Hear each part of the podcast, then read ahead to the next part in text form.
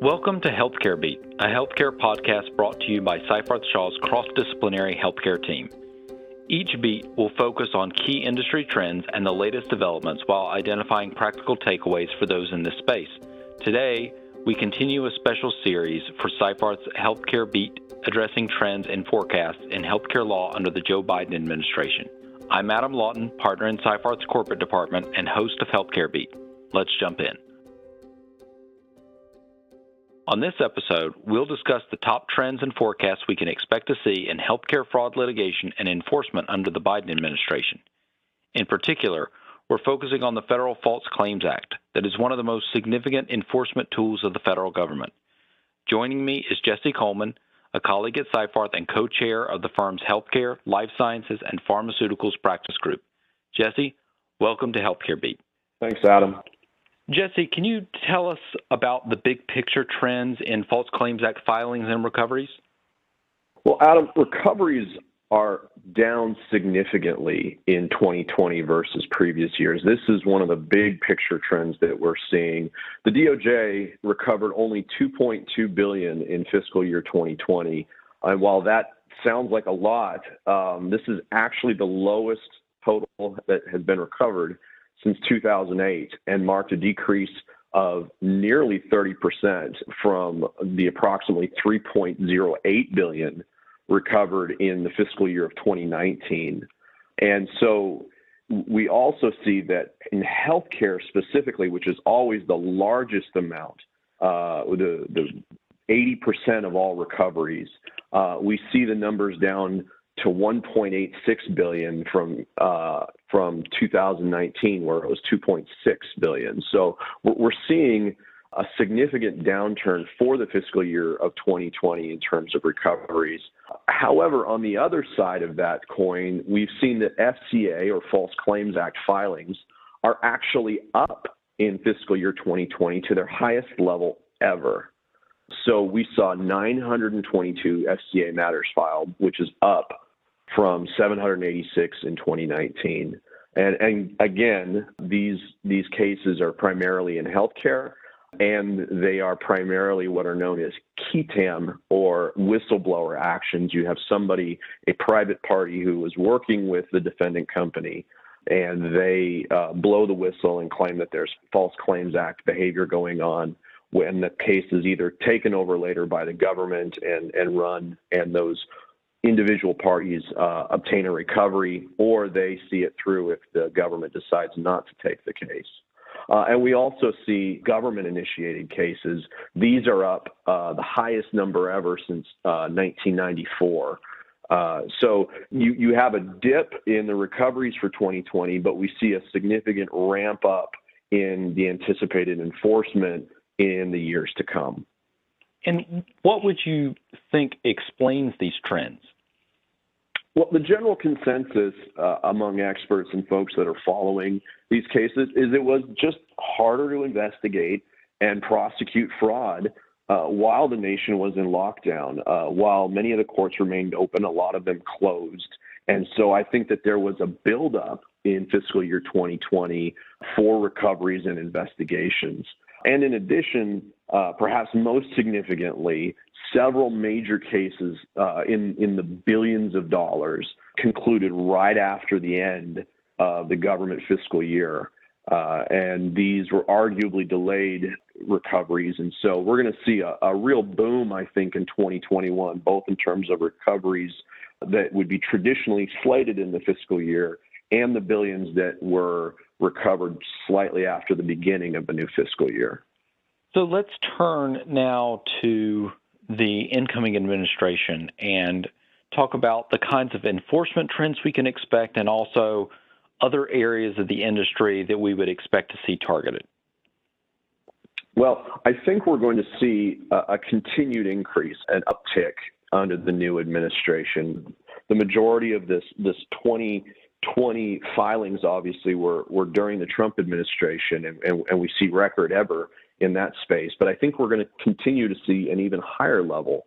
Uh, this continues to be a priority for the DOJ, as, I had mentioned, but we have a, a host of COVID relief programs, the Paycheck Protection Program, the CARES Act, all of these are ways in which money is being pumped into the economy and all of which involve some degree of making representations to the government for those recoveries and therefore subject those to uh, False Claims Act scrutiny.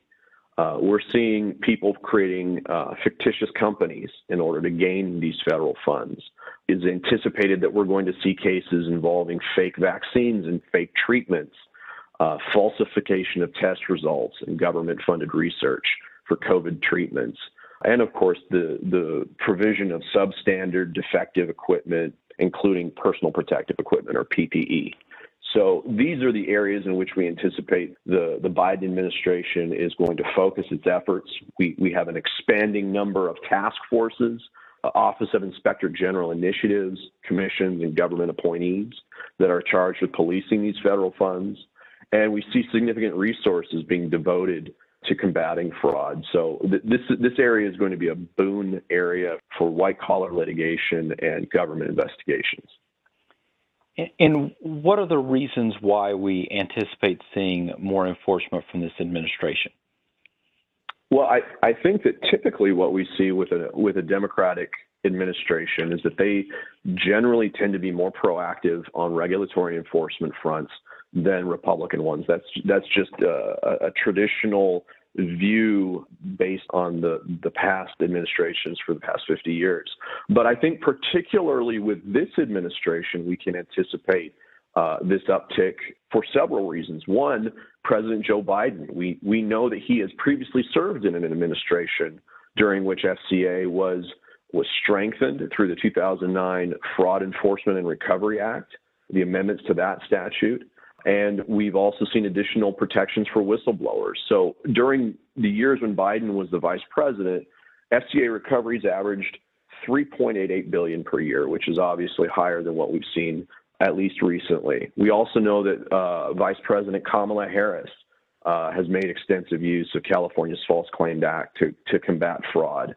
And then, of course, incoming HHS Secretary elect or appointee Xavier Becerra also has a long history in California using California's False Claims Act to, to bring claims and investigations against companies in California. So I think we see a spearhead here of executive leadership that is going to make tremendous use of the FCA to recover against fraudulent actors within the healthcare space. And with the advent of a new administration, we have a single political party in effective control of both congressional houses and the White House. Uh, so we can see even further coordinated efforts in this area. We know that one area where False Claims Act cases frequently arise are around violations of the Stark Law or the anti kickback statute. And those who have been paying attention to this space will know that many of those rules around those two statutes changed significantly uh, in the past year. Can you tell us a little bit about uh, how those things have changed and how that might affect enforcement? Absolutely. So, some of the biggest changes in FCA enforcement and regulatory guidance in this area uh, have happened just within the last year to 18 months. We had new rules promulgated by CMS and the Office of Inspector General within HHS that expanded the definitions for things like fair market value under the Stark rules, which govern uh, physician compensation arrangements, uh, as well as new safe harbors in the area of uh, the anti kickback statutes. Now, the takeaway for this is that this was designed to create more flexibility. Uh, this was designed to expand the ability of parties to use compensation arrangements to provide better care for patients. There, there was a sense that the rules and the regulations were outdated and that this, which included changes in telehealth, for example, facilitating telehealth, and additional uh, compensation arrangements for the elderly, uh, among amongst a host more, Adam, and and th- this could be its own podcast certainly. Um, but the, the design here was to create more flexibility and opportunities for physician and other healthcare compensation arrangements, and even to remove some of the uncertainty around these arrangements so people felt safe uh, in proceeding. But of course, anytime you have no new rules, anytime you have new regulations, you're going to have uncertainty.